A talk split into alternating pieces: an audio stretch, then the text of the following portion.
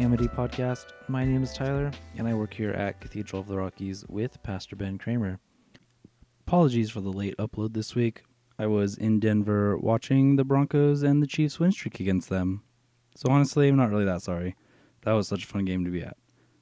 Uh, that aside, today we are starting a four week sermon series on the seasons of giving. The topic of giving can be an uncomfortable topic in church settings, both for the preacher and the congregation. But I think you'll appreciate Pastor Ben's take because he'll talk more about the foundational ideas behind what it means to give as followers of Jesus and does so without mentioning money very much. And in this sermon, Ben talks about priorities and just how Je- Jesus challenges us to shape our priorities. Also, he plays two videos in the service, so I'll link those videos in the show notes if you want to be able to see those. And just as a reminder, you can always check out our church, Cathedral of the Rockies, on our website and on our social media platforms. There you can see what is going on in the life of our church and even connect with us online. Links are in the show notes where you can check us out. And with that, enjoy today's sermon.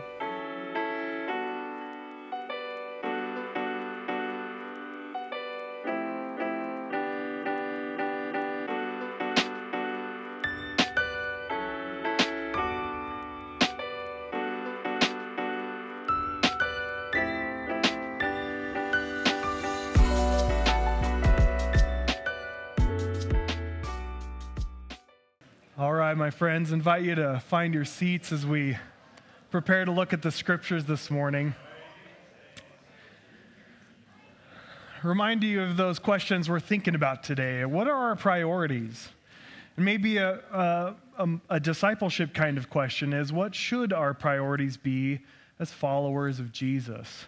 Uh, um, a question as I was studying this that became really uh, resonant for my heart, maybe it will for yours, is um, what kind of things are my priorities producing in my life? That was a really helpful question for me because as we la- asked last uh, Sunday, what do you want more than to be right? And I got a lot of really good responses from you guys are listening, and I appreciate the emails I got from last week's sermon because uh, there was a lot of really genuine things. Um, one, of, one of the answers I got was, I want to be heard. Isn't that profound? I want to be heard. Because it doesn't matter how right you are, if you're not heard, will it make an impact, right? Will it change things? So, what do you want more than to be right? But what I'm asking in regards to priorities is what what are my priorities producing in me, producing in my life? Because if my number one priority is to be right, do you think I'm going to be gentle? Do you think it'll produce joy if when I'm wrong? do you think it'll produce pursuing peace? So, like, what kind of fruit, to use a, a Bible word, what kind of fruit are my priorities producing in my life? Well, to start us off, I've um, brought a video for us to, to watch before we dive into the scriptures. That's a pretty bad day. And we've all had moments in our lives like that, right? We felt like things were falling apart. That was um, in Alaska because climate change is melting the glacier there and flooding that river so much that it tore away part of the riverbank all the way up into the underneath the foundation of that house. And a lot of structures are being impacted that way along that river, right near the capital, Juneau, in, in Alaska. And maybe we felt that way personally in our own lives, like it w- maybe failing a test or the end of a relationship. And maybe it was challenging economic circumstances in our job, a career change. And maybe it's a moment where our faith, the ground of our faith, fell out from under us where in a world like we have today, we often ask, what does it even mean to be Christian anymore? Maybe that's a moment where we felt like things were falling apart. Do you think when the homeowners who bought that house, built it there, ever thought that that kind of disaster would happen? Probably not. But bad days do happen, and they still happen for us today. So, in regards to these priorities, what does it mean to live as a people of faith in a world that has such challenges? In a world full of storms like racism, sexism, war, nationalism, American gun violence, political extremism, climate change, and so much more. It may feel like we are on the edge of a cliff like that sometimes, about ready to fall apart. Well, let's look at our passage today from Matthew chapter 7, verses 24 through 27, and listen to this parable from Jesus today. Jesus says, Therefore, everyone who hears these words of mine and puts them into practice is like a wise man who built his house on the rock. The rain came down and the streams rose and the winds blew and beat against that house, yet it did not fall because it had its foundation on the rock. But everyone who hears these words of mine and does not put them into practice is like a foolish man who built his house on sand. The rain came down, the streams rose, and the winds blew and beat against the house, and it fell with a great crash. The written word of the Lord. You don't have to say thanks be to God to that last part if you don't want to, but thanks be to God. At the, in the beginning of our passage, Jesus says, Therefore, everyone who hears these words of mine. we have to ask, what words of mine are you talking about, Jesus, right? Matthew chapter 7 comes at the end of a trifold section in Matthew called the Sermon on the Mount, right? Begins with Matthew chapter 5 and ends at the end of Matthew chapter 7. He preached for that long, folks, okay? So that's where I get it from, I think. you know, th- that many chapters, and I, will only keep you for a couple of hours today, okay? But Matthew chapter 5, all the way to the end of Matthew chapter 7, Jesus is building this sermon along, talking, teaching his disciples about what is the essence of life. And we all know the beginning of Matthew chapter 5. It's being ingrained even in minds of those who don't necessarily follow Jesus, they know what the Beatitudes are. Blessed are the peacemakers. Blessed are the meek. Blessed are those who hunger and thirst for righteousness. Christ's Sermon on the Mount provides examples and instruction for Jesus followers who live on the basis of their encounter of God's reign in the world. And Jesus announced and demonstrated the presence of God's reign at the end of Matthew 4. So the sermon begins in Matthew 5 and addresses the question what sort of life does God's reign shape in us? That's the question that Jesus' Sermon on the Mount addresses. What sort of life does God's reign produce in us? And as the chapter unfolds, Jesus preaches about a life in the community shaped by God's peace and justice. In Matthew 5, he points to the people who are favored and blessed by God in God's kingdom.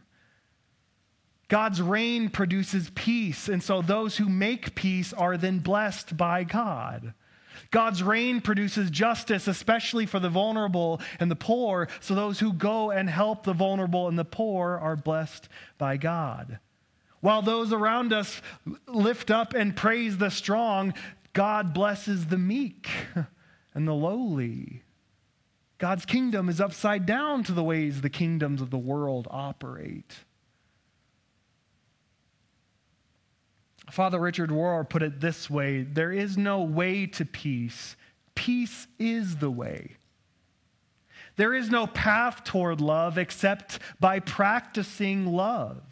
War will always produce more war, and violence can never bring about true peace.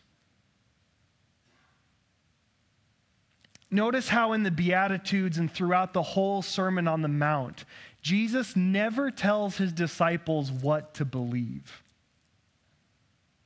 He tells them how to live and how to be in the world as those under the reign of God. Um, Stanley E. Jones, a, famous Methodist uh, minister and missionary, he put it this way If the church from the beginning made the Sermon on the Mount its creed, we would be living in a different world. Because in the first three centuries of the early church, it was all about how to be like Jesus in the world. Followers of Jesus weren't going around telling you, need to believe this way, you need to believe this, as it's just a cognitive set of beliefs. They went and lived like Jesus in the world.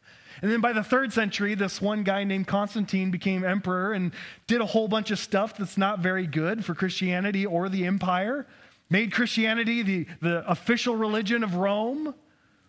And by that time on, we had creeds that said, This is what you believe. But if the Sermon on the Mount was the creed of the church, blessed are the peacemakers. Blessed are the meek. Blessed are those who hunger and thirst for righteousness. This is how we are in the world under God's reign. Imagine the world that that would create. Imagine that. So Jesus is trying to formulate this is where your priorities should be. This is what your priorities should produce in your life. The fruit of peace, joy, gentleness, patience, understanding. And as we enter into Matthew 7 1 through 6, it shows the interactions among Jesus' followers marked by self awareness and humble compassion, correction of the other rather than condemnation. So he's nearing the end of his sermon in Matthew 7, and I broke it down here for us, just a easy breakdown. Matthew 7, 7 through 11 links prayer and faithful living together. And Matthew 7 12 provides an axiom for human interactions. In Matthew 7 13 through 14, then 24 through 27, contrasts two different ways of life and destinations for the follower of Jesus. And they highlight accountability to God for how people should live. And then Matthew 7, 28 through 29, including our passage today, concludes the entire sermon by describing a response to it. How do we respond to this Sermon on the Mount given by Jesus? So I, I want to focus in on one verse that begins Matthew 7 1 that I think puts our passage into greater understanding. Matthew 7 1 is often translated this way do not judge. Easy, right? We're all really good at that, especially Christians. So good at not judging other people. In fact, we are, no, that's probably what we're best known for, right? Not judging other people. How easy is that to follow? Well, I, I want to help us with that because, again, English can be such such a rascal to nail down sometimes, especially when we're translating it from really, really old languages. I don't think do not judge is the most helpful translation of that phrase. Because throughout our days, we're all making judgments and discernments about choices that we make in that day, right? Then our judgments and our discernments about other people, situations, opportunities, that shapes our priorities, right? But Jesus says, don't do that. Don't judge ever. Other people, situations, opportunities, don't judge. It can make the Bible sound like it's out of touch, right? When we translate those Greek words that way to not judge. That's a standard that is not only out of touch, but it, it seems unreasonable. I can't go through a sermon without judging or making discernments about what I'm going to do in the following paragraphs. So I don't think it's accurate or helpful to translate it that way. As everyone knows, we make judgments every single day, despite this disclaimer. We may often say, It's not for me to judge, or to each their own, or only God can judge me, right? But we shouldn't be in deep trouble and frequent danger if we did not make discernments about people, situations, and actions we make our priorities based on discernments and judgments about life every single day. In fact, of this daily experience, the translation do not judge perpetuates this sense that we can't live up to the teachings of Jesus. But Jesus ironically goes through the sermons and says, These are the kind of judgments and discernments you should make. then, chapter 7, verse 1 comes along and says, Yeah, but don't judge, according to the English translation. But several other factors speak against this common translation. Ironically, commanding people not to judge violates the command that Jesus is setting here. Much of the sermon trains people to make judgments or discernments about how they live in relation to God's purposes and making their priorities. In the previous chapter, Jesus has judged synagogue practices in Matthew 6, verse 2, Gentile prayer in Matthew 6, verse 7, and lives focused on material goods, Matthew chapter 6, verses 25 through 34. If you know anything about Jesus, you know he's really cozy with rich people. he has some pretty stark judgments. You don't say something about going through the eye of a needle that's easier than a camel than a rich person entering the heaven kingdom of heaven. You don't say things like that unless you're making some pretty clear judgments, right? So again, on that translation, it can look like Jesus isn't living into what he's preaching, right? That's also an important thing to consider. So, this translation addresses various situations involving other people. So, Matthew 7 1 actually recognizes that we make judgments daily by excluding a certain kind of judgment. The Greek there is really specific. So, the Greek verb that's employed here commonly designates eschatological judgment, or the kind of judgment that only Jesus alone will make at the end of all time. Oftentimes, in other parts of Scripture, it is translated to condemning someone to hell. This use indicates a translation of condemnation. Do not condemn. That's a different phrase altogether. With the pretense from suggesting a translation, I think this is a better translation do not go on condemning to hell. Matthew 7 1. So, this translation addresses various situations involving other people conflict, fear of outsiders, intolerance of difference, prejudice, disdain, and anger, etc. In such situations, people can write off others so easily as beyond redemption. Have you ever been in such a deep disagreement with someone that you think they are beyond hope, right? But in such situations, followers of Jesus are not to give in to that temptation to write them off as beyond mercy or hope and consign them to hell. The command forbids the arrogance of denying mercy, even dignity to another, even our enemies. Followers of Jesus have no right to declare someone as beyond God's mercy.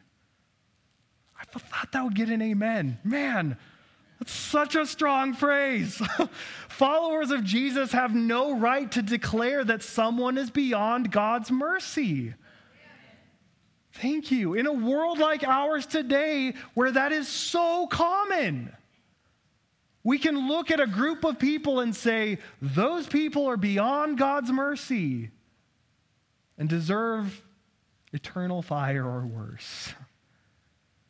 Jesus even goes on to warn his disciples in the very next few verses that the disciples who deny mercy to another, mercy will be denied to that disciple. Instead, it urges self awareness and prioritizes self correction in engaging other people. Friends, this is, that's a, that is a more accurate interpretation of do not condemn. How easy it is to go through our priorities, go through our life, trying to follow Jesus as faithfully as we can and fall into the temptation of being arrogant in our own way to such an extent or fearing other people so deeply that we write them off rather than engage in relationship. Writing people off and just sentencing them to hell in our own minds is so much easier than reconciliation. But that's what Jesus has called Christ followers to do. So after that translation, we fixed that. We're good now, right? We're going to move on to the golden rule, where it culminates in this golden rule that even people outside the church know so well do unto others as you would have them do unto you. That's part of the Sermon on the Mount that Jesus built towards in Matthew 7. Those interactions are to be marked by mutuality, love, and justice, not domination and enforced difference typical of many interactions in a hierarchical, competitive, violent society. This verse provides a general orientation to guide specific actions in particular situations. And it is a well known guideline for human interaction since the beginning of the Jewish scriptures. Leviticus 19:18, you shall love your neighbor as yourself. you shall love your neighbor as yourself. And then the whole sermon concludes with what we just read at the beginning of our service today. The sermon ends with a contrast of stark choices. The, the few Jesus followers are to take the narrow gate and the hard road and find life. And the many who take the wide gate and the easy road find destruction. My friends, when I first read that, I thought, you know, and I was a teenager when I first read those words, and I thought, okay, so following Jesus is supposed to be really, really difficult. So then I made I went out of my way to make it super hard myself, right? Things I could not reach to, a, a, high measurement of morality that I could never ever attain to, and just ended up perpetually shaming myself for never measuring up, right? That's not what Jesus is talking about here. Do you know what's really, really difficult in a narrow way and few people follow it? Being peacemakers instead of responding in violence.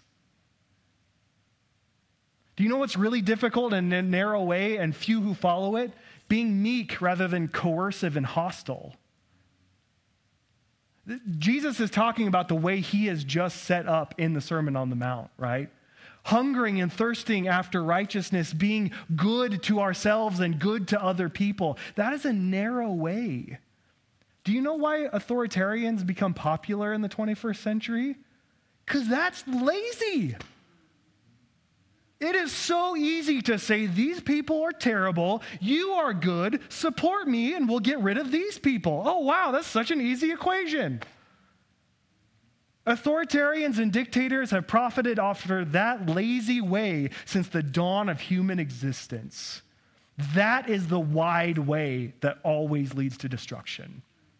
And we're still seeing that kind of destruction in our world today, right? So the world needs a people who are going to choose that narrow way of instead of choose, repaying hate with hate, I'm going to respond in love. Instead of responding to violence with more violence, I'm going to respond in peace. Instead of responding to a myth of scarcity, I'm going to be generous.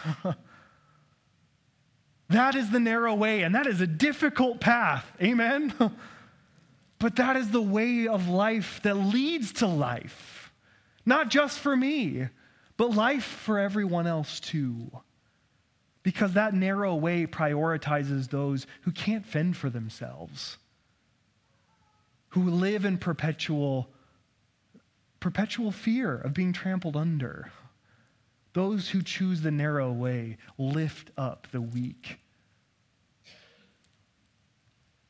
That is the way that Jesus is asking us to build our lives around, to the foundation to build our lives on. And then our verses today employs another binary two foundations, two builders, two responses to Jesus' teaching, and two destinies. Jesus' followers are to be wise and hear and obey Jesus' words. And it would be foolish and self destructive to hear them and not act on them. Let me read this passage for us again from a different translation from the Message Bible that I feel like puts it in such a stark way. These words I speak to you are not incidental additions to your life, homeowner improvements to your already standard of living. They are foundational words, words to build a life on. If you work these words into your life, you are like a smart carpenter who built his house on a solid rock. Rain poured down, the river flooded, a tornado hit it, but nothing moved that house. It was fixed to the rock.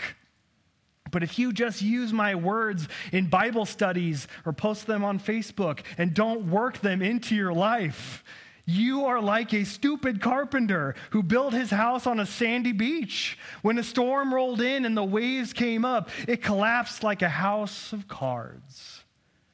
Did you catch that in that binary? Did you catch that both sets of people in Jesus' story get the storm? Get the rain, get the floodwaters rising? Both of them are not exempt from the storms of life that come. The difference is if we put Jesus' words into practice, make them the foundation of our priorities, we will be able to stand through the storm. Even if it's that difficult, narrow way, we will stand the test of the storm. Uh, Dwayne sent me this great illustration from a philosophy professor, uh, and I, I, thought it was great. Uh, it's really light, but I think it makes the point really well here. I want to invite you to, to watch this with me this morning. Good afternoon, everyone. Good afternoon.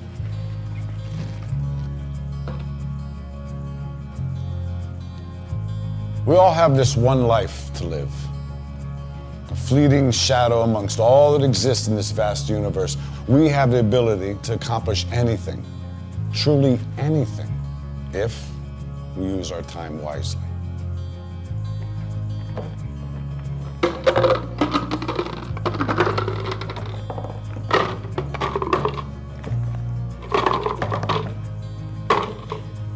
Is this jar full?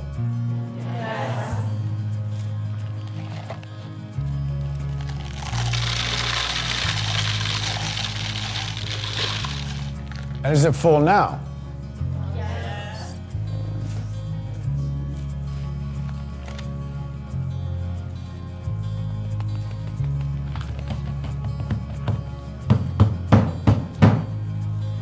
And how about now? Is the jar full now?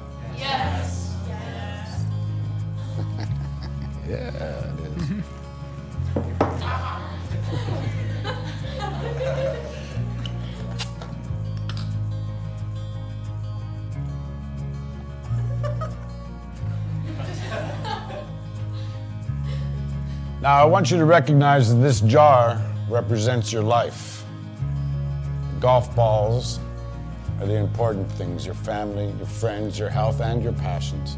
The pebbles are the other important things your car, your, your job, your home. And the sand is everything else, it's just the small stuff. Now, if you put the sand into the jar first, you won't have room for the pebbles or the golf balls. the same is true in life. If you spend all your energy and your time on the small stuff, you won't have time for all the really important things that matter to you. Pay attention to the things that are critical to your happiness.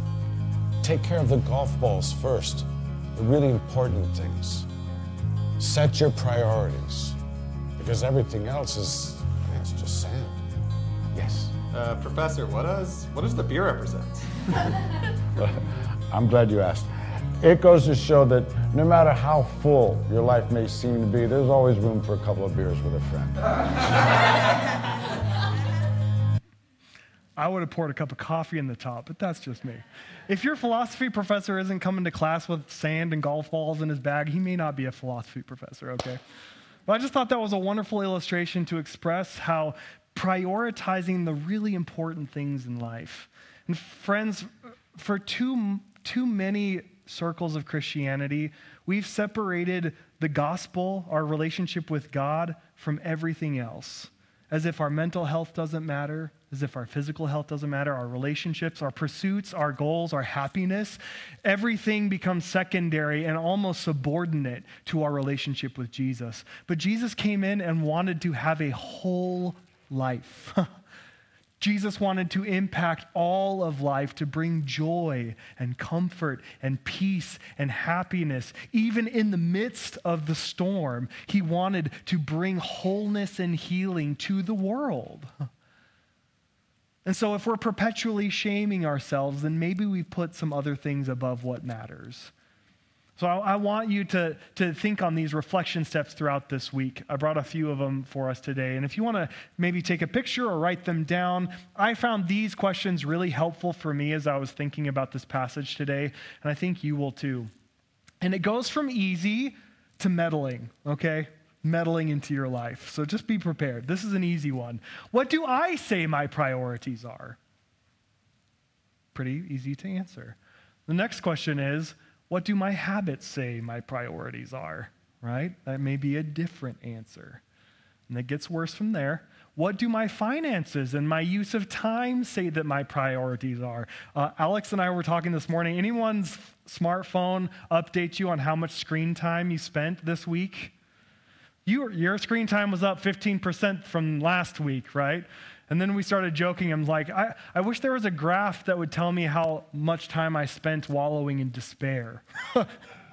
how much time? Yeah, okay, I spent 5% less on screen time, but how much time did I spend wasting on other things, right? Um, so if we had a graph, what would our, what would our finances, what, what are the things we spend on or our use of time, what does that tell us our priorities are? And are they the same of what we want our priorities to be, right? And it gets worse from there. What would my friends and my family and my loved ones say that my priorities are? and it, it, if you want to be really diligent about this, like I asked Rebecca what she thinks my priorities are, and I just prepare you to go into that willing to listen. Because it may or may not align with what you hope they might say your priorities are, right? So, pondering and asking these questions can really help us to understand what foundations we are building our lives on. And lastly, um, what do my priorities do they produce love joy peace patience kindness goodness faithfulness gentleness and self-control? These are what's often known as the fruit of the spirit right? Are the priorities in my life producing these things in my life? Because the, the longer i live the longer i follow jesus the more important it is to me that my priorities produce these things. And if my priorities don't produce these things in my life then maybe I need to question my priorities, right? So ponder, reflect these things. If you didn't have a way to write them down and you want them, let me know. I would be glad to email them to you uh, so you can get an A on exam next week. When I no, I'm not going to test everybody, but if you do want those, let me know. Uh, get in contact with me, my friends. Jesus has called us to a whole, healed, compassion, justice-seeking life. And I want to invite us to make that the priority, the foundation upon which we build our lives, so that we can be a firm structure for others who are seeking safety and sanctuary in the midst of the storm of life.